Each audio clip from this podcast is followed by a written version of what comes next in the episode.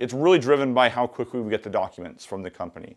Um, within two meetings, we can identify every document we need to um, do the calculations. And really, those documents include 941s from the previous two or three years, um, detailed payroll um, reports, which we give instructions or we gain access to your payroll provider's portal to request those documents. Once we get all the documents, we can have everything completed in two weeks or less. I've tested ourselves, and with a big case, we were able to do it in less than a week. But from a bigger perspective, you know, for a broader audience, the drop dead time frame we would commit to would be less than two weeks from the time we get all the documents. So usually we will identify all the documents we need within the first two meetings.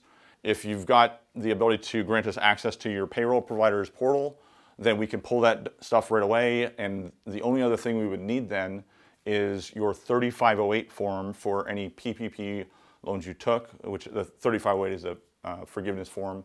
But the, really, those two things give us all the documents we need from there two weeks. The big part that's important is you won't get the money in two weeks. So um, the only way to get this credit is through an amended 941X, which has to be done by mail and submitted to the IRS. So we overnight those once they're signed to the IRS, and from there it takes between four to eight months.